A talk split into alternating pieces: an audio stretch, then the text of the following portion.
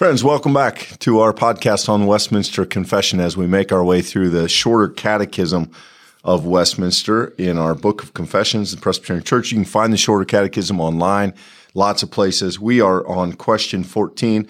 Michael, we've covered some ground. Interestingly enough, you know, we started with kind of the goodness of God, the decrees of God, and that really is the good news. Now, I think in typical Presbyterian fashion, we sort of take a turn to the challenge, the bad news. What is it? What is the problem that now stands between God and us? In the last podcast, we sort of left off with the fall, with the disobedience of Adam and Eve.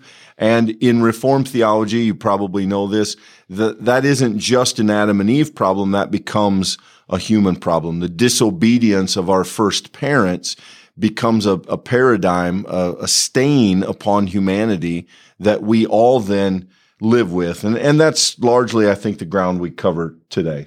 It is. And I want to maybe provide just a, a short little description of how we get to this kind of emphasis, or maybe give us a little bit of a sense of context. Just remember that as the Reformed tradition uh, really begins to pick up steam, it's happening in the midst of a massive transformation in society. Of course, Luther stands up to the Catholic Church, accuses of it of all these abuses. And in the midst of this conversation of the Reformation, John Calvin is taking very seriously the ways in which sin has impacted not just the world, which would be a conversation I think many of us would be comfortable having today, but he's also very taken with the amount of sin that has corrupted the church. And in the midst of the conversation about reforming or transforming, going back to the earliest testament of the faith and to find in that inspiration to be the kind of people called out as God intended from the very beginning, there's a natural act of confessing that sin has hampered this whole project. And so the creeds that come from the Reformation, the Reformed tradition that grows out of it, does have a special sensitivity to sin. And so our conversation today is going to walk Clint difficult ground. I mean, there's no way of really starting this conversation without admitting that these folks are very, very honest in their assessment of the severity of our situation. And it does require some humility to be able to enter into that conversation fully. But it it also comes at a moment in which I think we can understand it makes sense and in fact, in our own time, I think if we're willing to look around and to see the world in which we live, brokenness seeps out in lots of places. And so to rush past the hard stuff into what would be much more comfortable is a temptation I think we should resist. Yeah. And I think, you know, Michael, this is traveling what I would call classic Reformed theology grounds. And, and in our tradition, I think the general guiding premises have been that we can't really understand grace until we understand sin. We, we can't really appreciate the gracious answer of God to our problem until we're honest about what that problem is. And so, uh, Reformed Christians, Presbyterians have always, I think, been willing to take a pretty serious look at the human condition. And, and I would say the ground we cover today is pretty pretty vintage, pretty accepted, pretty standard stuff. Though that doesn't make it easy. I, I do think historically it's been pretty well attested and pretty well accepted. Yeah, it and I would agree with that. Though Presbyterians may have the notoriety mm-hmm. for reveling in this, and I'm not entirely certain that as we go through it, we should attach that level of excitement. I mean, the, the, bad news is yet bad news. So it's just to say, as we jump into it here today, Clint, let's let's try to hold on to the good, and and we'll see in the distinctives that we're going to discover here today um, that you know we, we want to hear what is true and not revel in what is bad. And and there's a balance to walk there. Yeah, I think anytime you emphasize something, you run the risk of overemphasizing it. And there have been times in our tradition we've done that, and we'll certainly try not to do it today. We jump in here at question 14, which is uh, very simple, very straightforward. What is sin? Question 13 mentioned that uh, Adam and Eve had sinned against God. So the follow up in 14 is, what is sin? And the answer is, sin is any want of conformity unto or transgression of the law of God. And the word want here is, is old English. The, maybe the concept is lack. Sin is any lack of conforming to God's law, and it is any transgression of God's law. And, and if we accept the idea that God's law is what God wills for us, that God's law is what God desires, then anytime we fall short of that or outright break that will, that desire of God for us, we have sin. So sin is a falling short. Sin is a, the, the word literally means to miss the mark, to miss the target. Sin, I think it, it's important to understand, Michael, is not a thing in itself. It's a failing to what is true. it, it is a, a shortcoming of what God has intended. In, in other words, sin is only a power when compared to the good thing that God wants for us. It is always the lesser of what of what our options. It is always the smaller of our choices. And it is always the thing that is not in keeping with willfully or unwillfully what God desires for us. Yeah.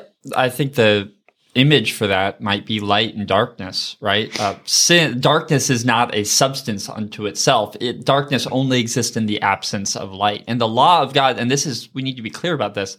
The law of God is God's gift to humanity. We shouldn't just understand that this is a binding kind of contract that what we were predestined to not be able to hold up to. It, it's the idea that God has ordered the universe in such a way for human flourishing, that there is a way of living in God's will and God's best kingdom to the extent to which we could live as God's people. We could live with God. The, the reality is, though, we have to go back here, like you said, Clint, to question 13. Our forebears chose to to transgress that way of being. They chose to elevate themselves in the face of God's own sovereign love and desire for them to be whole and to live as uh, God intended from the very beginning. And so, because of that transgression, now to use the word we have in question 14, uh, we have irreparably broke the covenantal relationship. we've broken our part of it. We, we decided that we wanted it our own way. And in doing so, we transgressed God's way. And so sin is therefore any moment in which we as humans continue down that path. When, when we allow this brokenness within ourselves to reorder our priorities and our lives in such a way that we become the center and God's uh, ability, God's command, God's uh, will, God's law, all of these different aspects of God's best, when these things are no longer the central thing, then Clint, like darkness, uh, settling across our souls, we've lost the light of God's best, and now we therefore find ourselves in the place of what you know the the history of the church.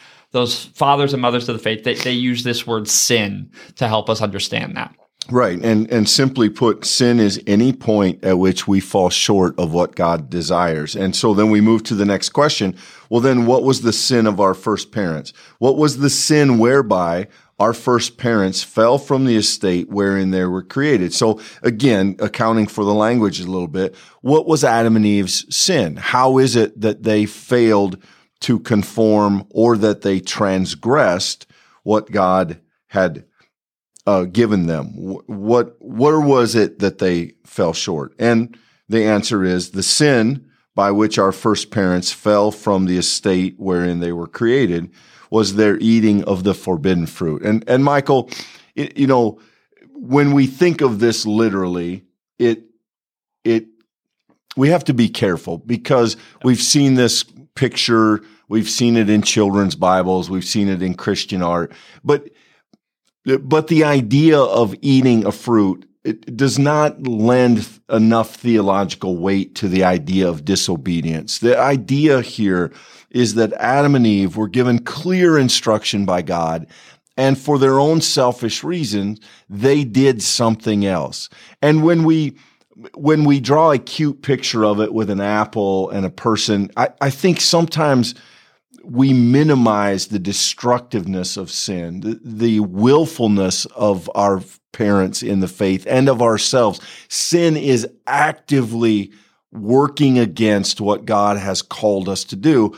And we just have to be careful, I think, that we don't kind of soften this in in visualizing it in a way that isn't helpful.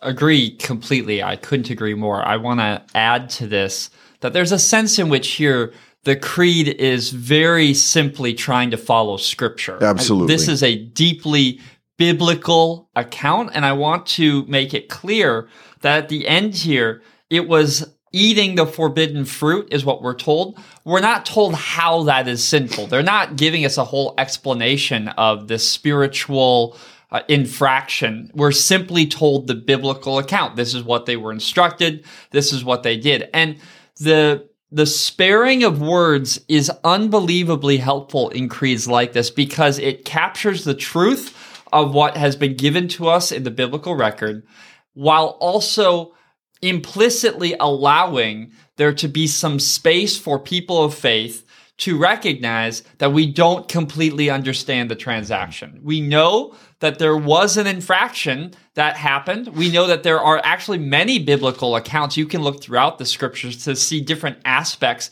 of how this transgression was such a radical uh, breach of uh, following God, being obedient to God's will. But here, the creed is short. The creed is to the point. The creed is intentionally biblical. And in that, I think the simplicity is very clear that at the end of the day, this is what the Genesis account tells us happened. And we know well, with a fuller witness that this sin was an irreparable breach. But the, the creed here, Clint's not going to tease that out or, or fill it out with paragraphs or books as has been done. You know, it, it's to the point. This is the thing that happened and we're allowed some space to to really see that there's a lot of things happening there. Right, and that's given to us in a concrete story, the story of the garden, the story of the fruit. But because it is, I think sometimes, Michael, our temptation has been to put too much emphasis on the thing, the, the fruit, and not enough on the sin. The idea that Adam and Eve had a clear choice between what God said and doing something different. And they chose really the way the story is told with very little hesitation, maybe none. They chose themselves. They disobeyed what God had said and they did what God had said not to do. They, they transgressed. And I think when we talk about sin, that's far more important than the idea of the fruit. That, that's the concrete mechanism that is, that the story uses to convey the reality of their choice but the the sin is in the choice. They make a conscious choice to disobey God. So the sin by which they fell was in disregarding or disobeying God and eating the fruit. And the fruit of their disobedience is the focus of the next question. Did all mankind fall into Adam's first transgression? So in other words, is this just uh, is, is this sin something that only affected Adam and Eve? Did it only have a, an impact in their lives and in their situation? And of course, we anticipate the answer. The covenant being made with Adam, not only for himself, but for his posterity, all mankind, descending from him by ordinary generations, sinned in him and fell with him in his first transgression. So again, it would be nice if we had maybe something a little easier in terms of our own language. But the answer here is relatively simple. No, it didn't simply affect Adam. It didn't simply affect Adam and Eve. As the parents of the human race, their disobedience stained all of us, tainted all of us. They passed down a willful disobedience that now becomes a part of the human soul and a part of the human experience so that we are all by generation after generation after generation affected by this act of, of willful disobedience on their part. Yeah, this has been given the the name by theologians original sin. Um, and so if you ever hear that, this is the idea that they're speaking about.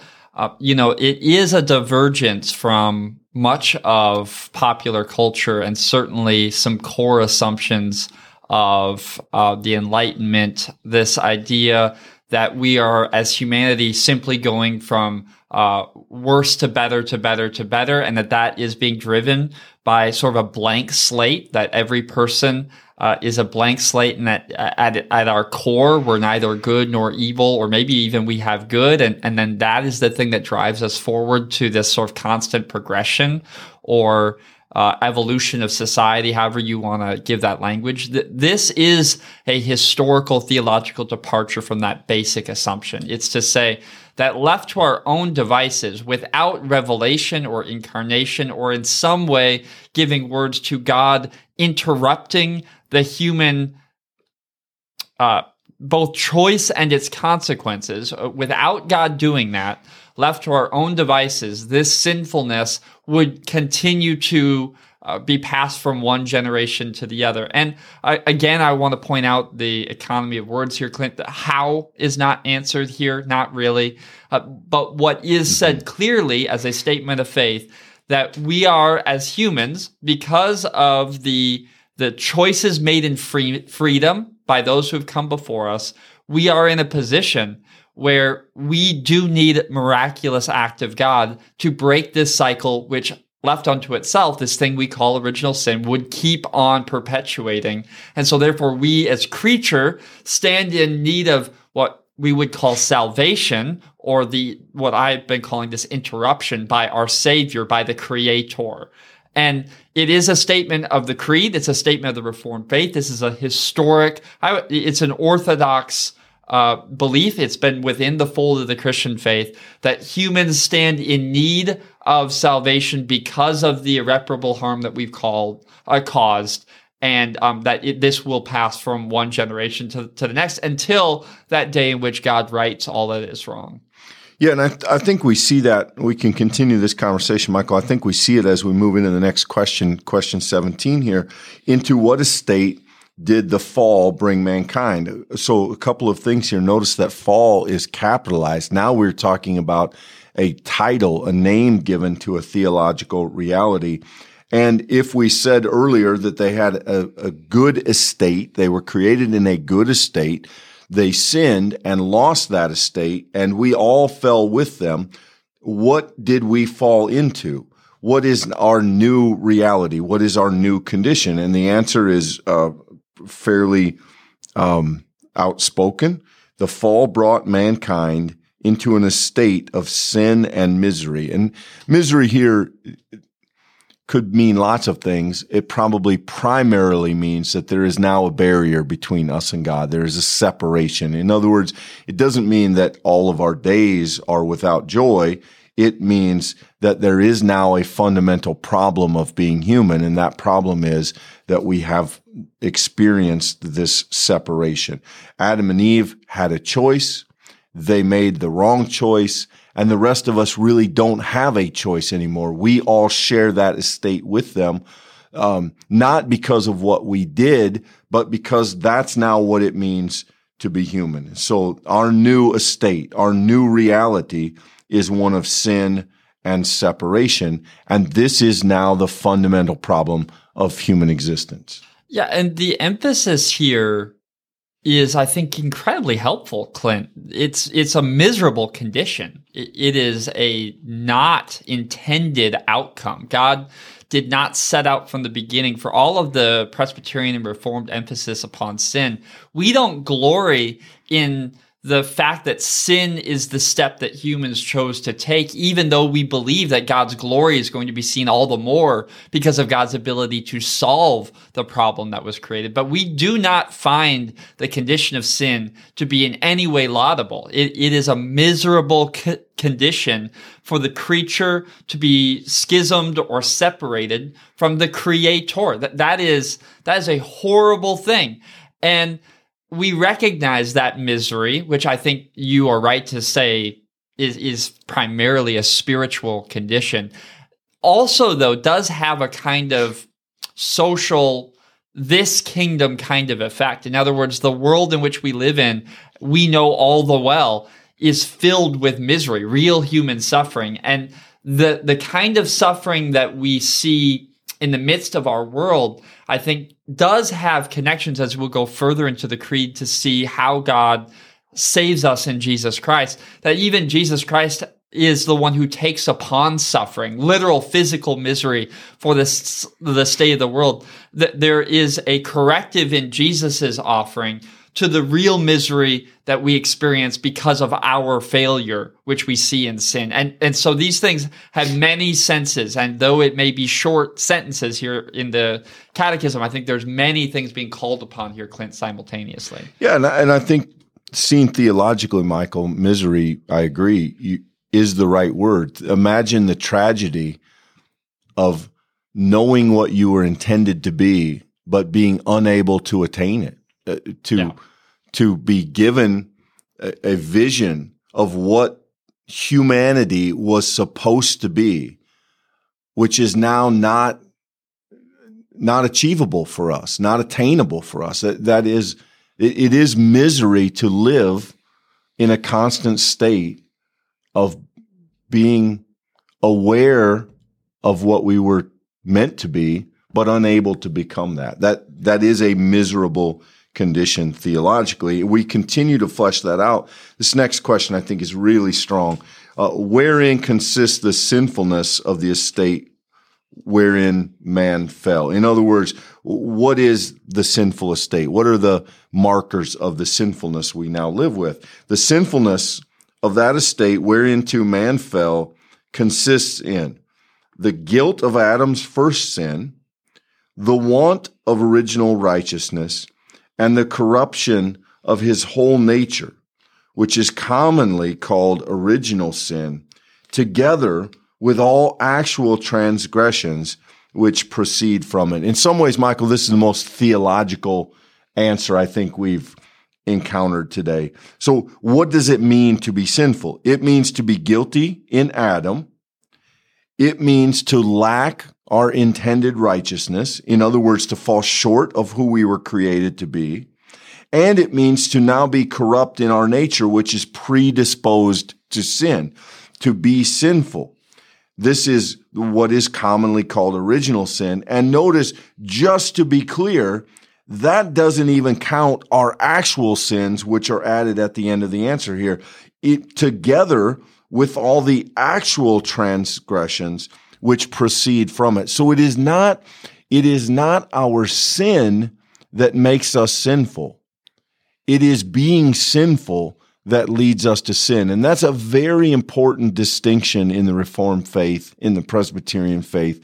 Sin is not simply the, uh, the uh, amount of or the weight of the, the sins we do. Sin is deeper than that.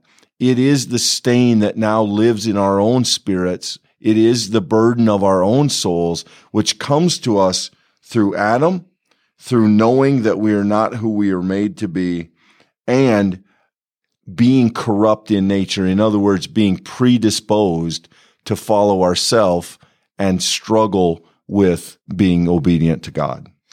I find it really striking here, Clint, that in the fullness of the answer, only one of these things speaks to the thing that I think we most commonly define mm-hmm. as sin. Right. It's interesting here that the end, together with all actual transgressions which proceed from it, essentially encompasses all the stuff that we worry about Did I use the wrong language? Did I treat my neighbor poorly? Uh, did I do this thing or should have I done this thing? Right? These are the things that we commonly consider sinful.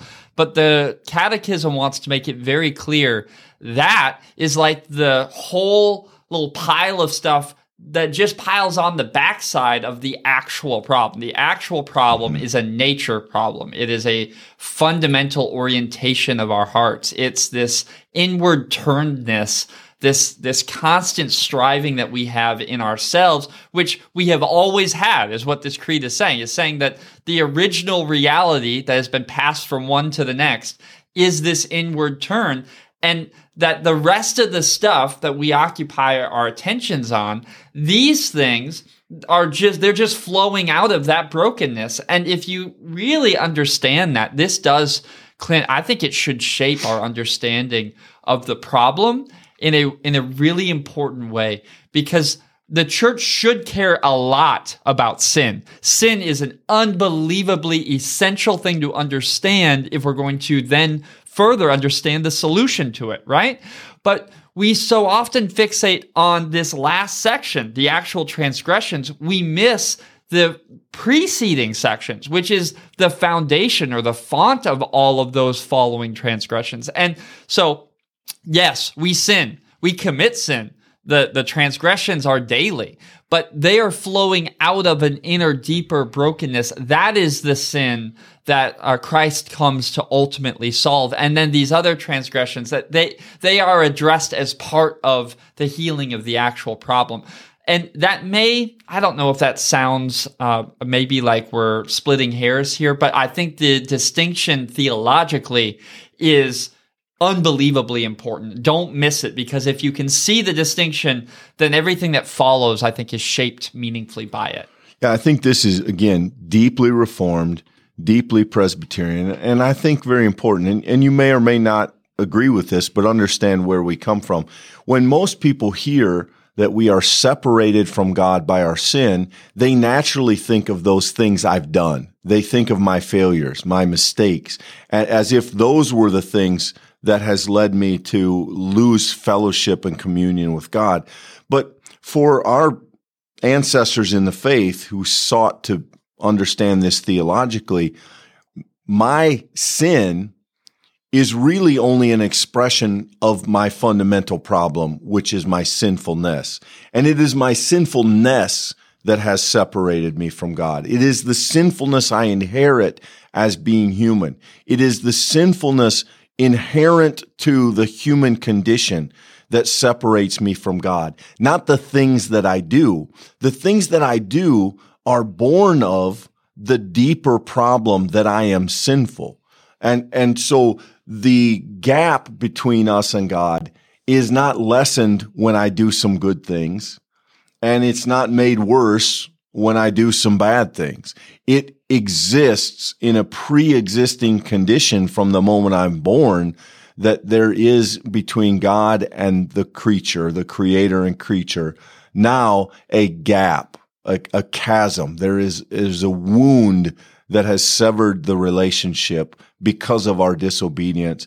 And that's not because of anything I've done or not done. That exists far before I try to make those choices. And I, and I think, again, that may seem overstated. That's where we come from. That's where Presbyterian has lived. That's the ground in which we grew. That's the, you know, you made the comment earlier, Michael, about not wanting to go too far with sin, but I think in a healthy way, this is the respect our ancestors had for sin. This is how serious they understand the problem. It's not simply saying a bad word or sharing gossip or, or stealing something from a place.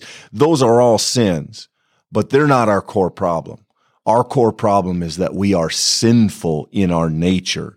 And our ancestors wanted to make sure that those who understood the faith in this version of it, in this lineage of it, understood that sin is a monumental.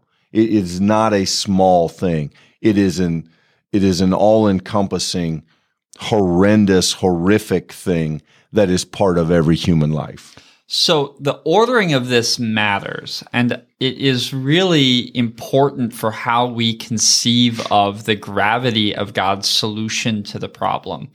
We did have someone recently, Clint, uh, make a comment on one of our previous videos. It was, I think, a study from Corinthians, and in it, we were talking about some of the lists of sinfulness that Paul was making there. And the comment that was made was, why don't you all just call this sin? And as far as I understood it, um, they were hoping that we would come down more clearly on on that list and on what Paul meant and was laying out there. And I, I just want to illustrate with that example that the Reformed tradition would say that yes, this is our temptation. Our temptation is to fixate on the transgressions of the law, to fixate on is this on the list or, or is this not? because there is a sense to the Christian, I'm going to use this word of empowerment. It, feels empowering to know this is sinful and this isn't. I'm going to do this and I'm not going to do this. And there's this feeling like I can do something about it. The true historic reformed understanding of sin is, by many accounts, disempowering. In other words, it is a reality you can do nothing about the depth of our brokenness is outside of our ability to manipulate or to control. Yes, that's true, uh, right? That the problem, the chasm, to use your language, is so vast that it can only be repaired by miraculous work of God. Yes, that's the answer. I, so there is a kind of serious note here, which, if properly understood, is deeply deeply challenging. It challenges our assumption that if I worked harder or that if I practiced my faith more faithfully or if I started earlier, that I could somehow move the needle for God, that I could find myself on the other side of God's list, that there's this kind of works mentality that is easily adopted in the Christian faith, but the, our reformed forebears have no place for it.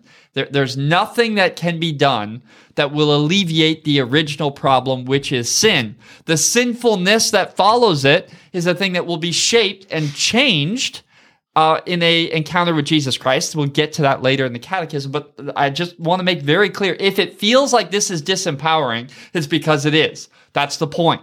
And the solution is a solution that will come with a new kind of empowering, but don't mistake, sin is the problem. Sinfulness is just an outgrowth or a symptom of that problem.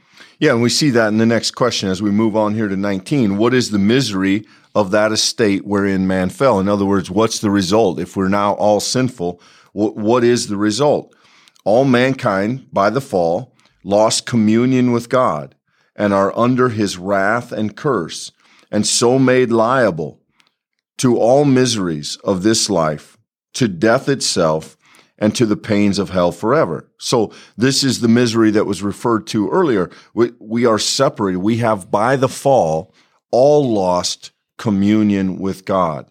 And we stand under the wrath of God who calls us to be righteous, which we cannot be, and the curse of God, which judges us as unrighteous because we are.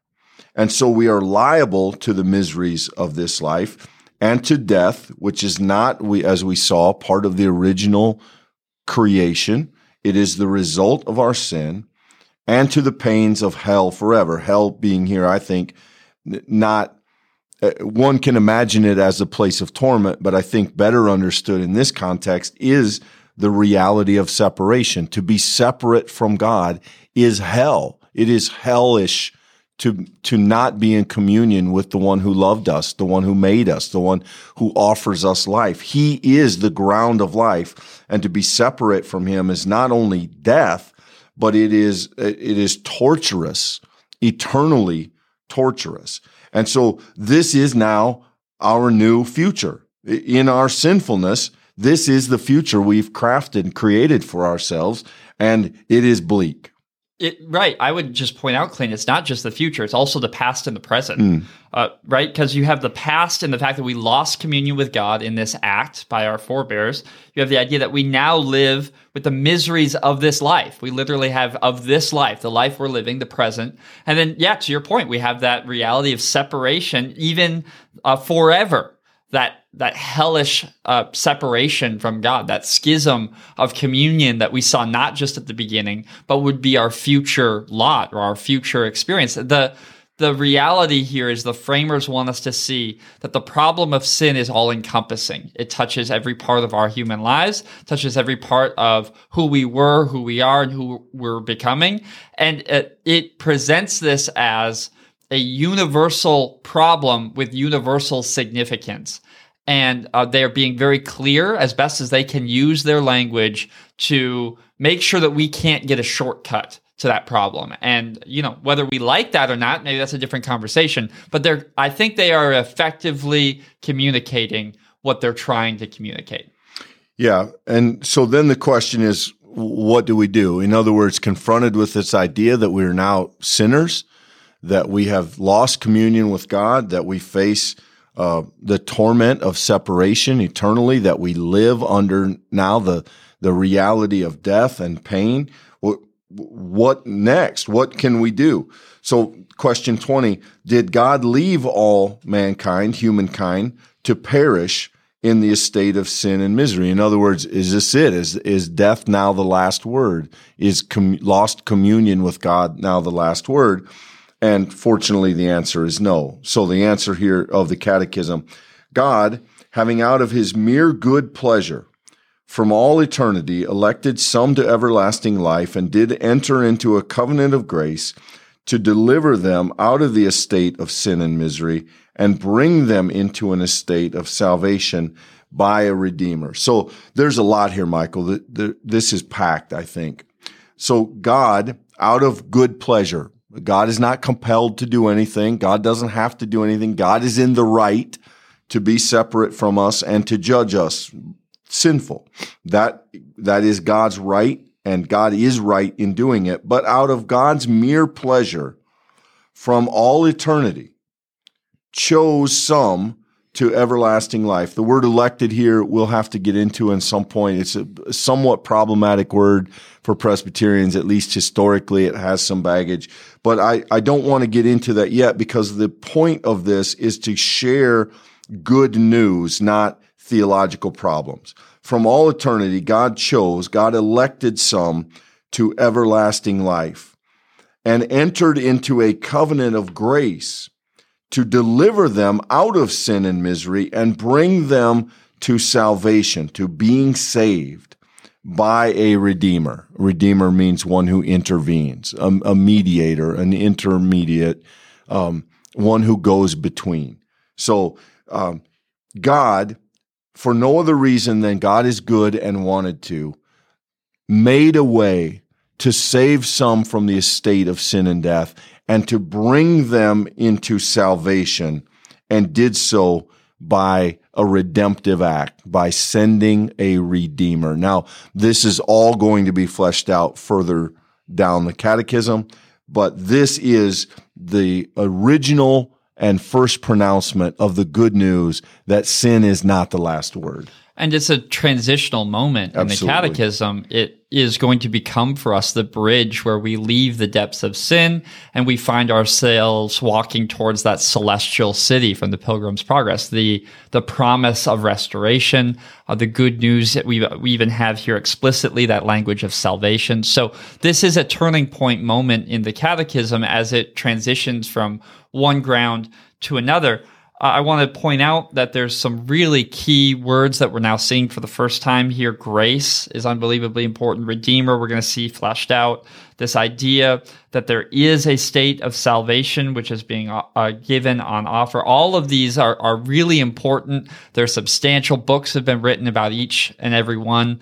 Um, so we're certainly not going to be able to plumb the depths of what's happening here. But I, I just want to make the point here, Clint, that when God offers this gift, this covenant of grace, uh, we do tend to get fixated on the who is it for mm-hmm. question. And and you, I think, wisely are uh, advising us to skirt around that for just the moment and to to suggest that maybe if we truly understood the depth of the problem in the questions previous, the sheer possibility of this great answer, this solution that God is willing to offer is so magnificent in its intent and in its effect that we can do nothing but just be shocked with the, the hope and promise that there might be reconciliation on the other side of rank human disobedience and this sort of disordering of our lives, that God is still yet able by God's grace and even by God's desire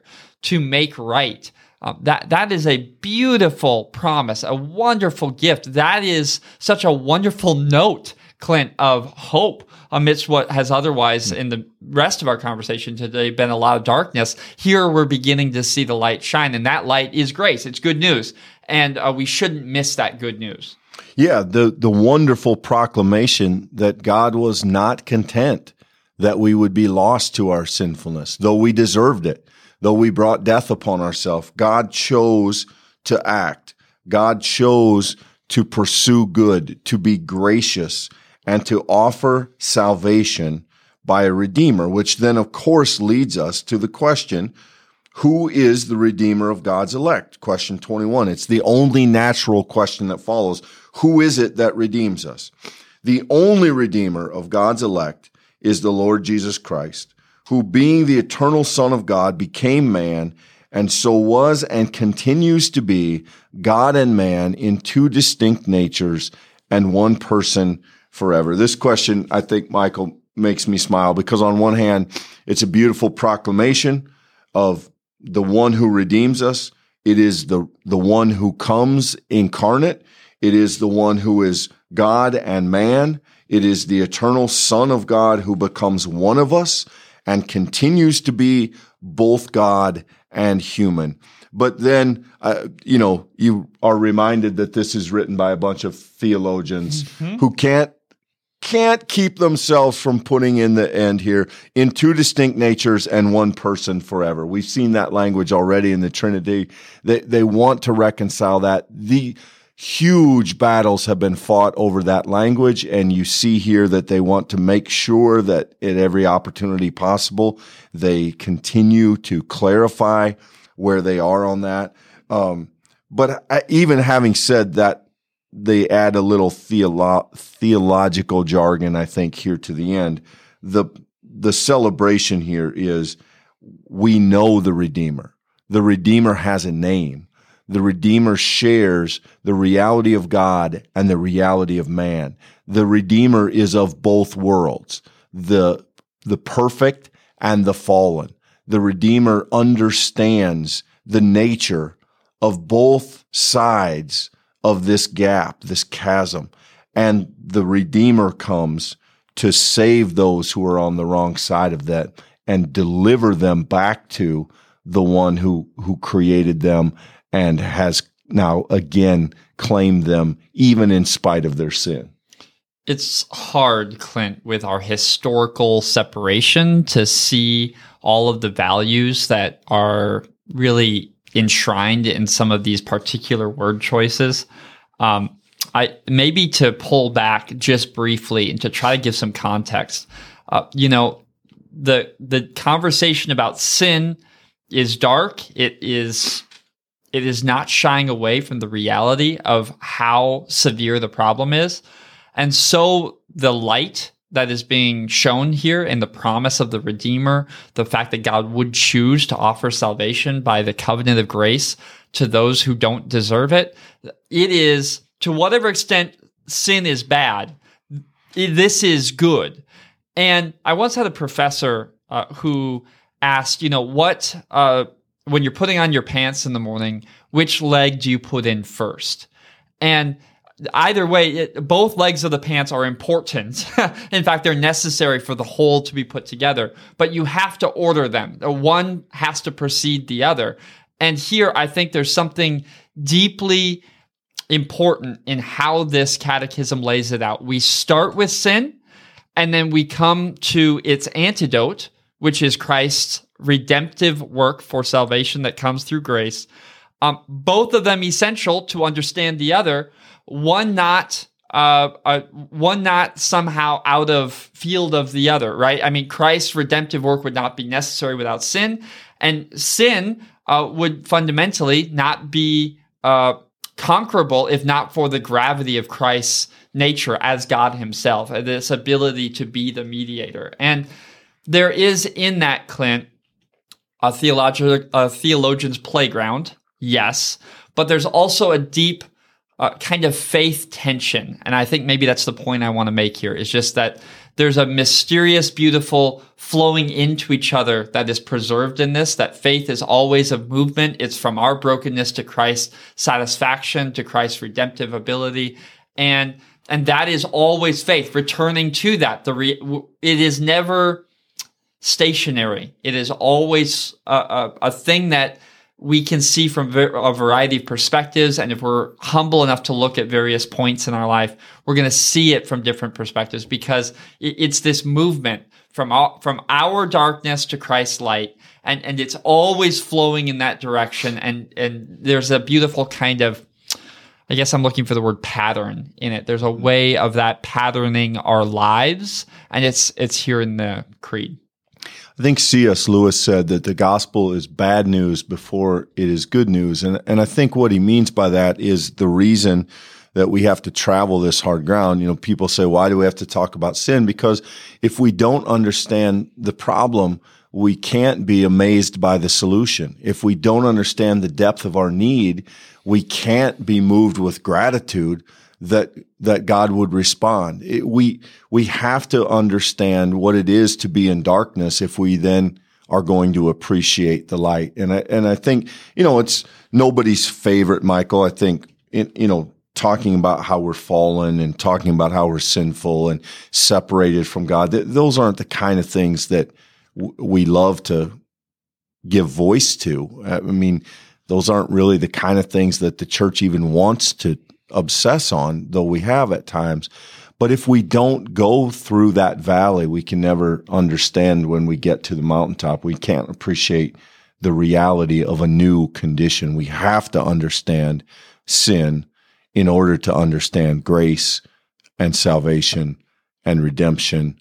And most importantly, the work and person of Christ who achieved it on our behalf. And so, um, thank you for you know, sort of bearing with us as we talk about sin.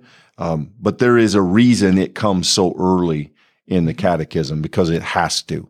And for, or, in order for us to understand the promises of faith, we have to be real, we have to face the reality of the problem we're in and what it is that God then has to do in order to offer us a different future. And quick note here, Clint. Notice how the creed treats sin as a description, a, a, way for us to diagnose and understand the brokenness of the world. It is not a justification. The, it never says that, so therefore we go out and we commit sin so that we continue the trespasses, right? There are sometimes when we falsely emphasize sin or when we emphasize sin in the wrong ways, we can sometimes use it as language to justify bad action or bad intention or continued allowance for us to hurt ourselves and others.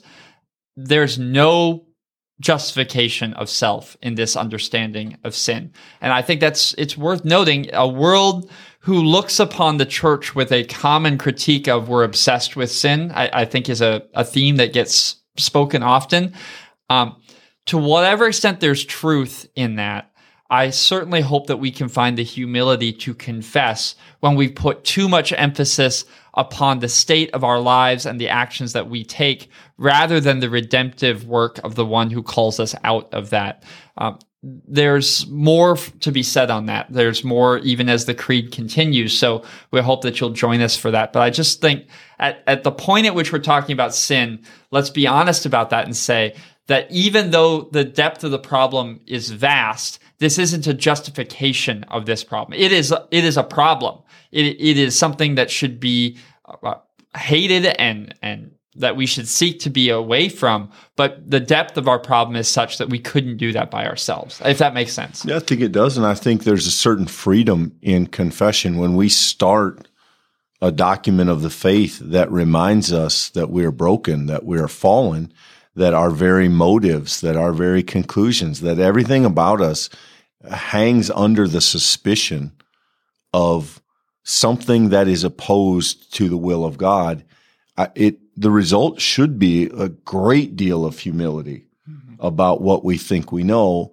and a reminder that to whatever extent we move toward God, it's not because of us. It is God coming to us. It is never the other way around. And, and again, these understandings are vitally, vitally important to Presbyterians, to Reformed Christians. They'll come up again and we'll have an opportunity to talk about them. But it, it does in some ways start with the recognition that there's a problem in order that we can receive the good news, which is the solution. Well, we hope that there's been something uh, that's been encouraging, certainly challenging in the conversation today. Uh, we would love to continue the conversation and realize there's lots of nuance that we could seek on this. So if you've got a question or comment, definitely put it in the comments if you're on YouTube or Facebook. Uh, there is a link in the description of the video if you want to send us a message. We would love to have that uh, more, in a more direct format. Uh, but friends, we're here seeking to be humble enough to hear and also seeking to be courageous enough to believe the good news that follows even the hard truths.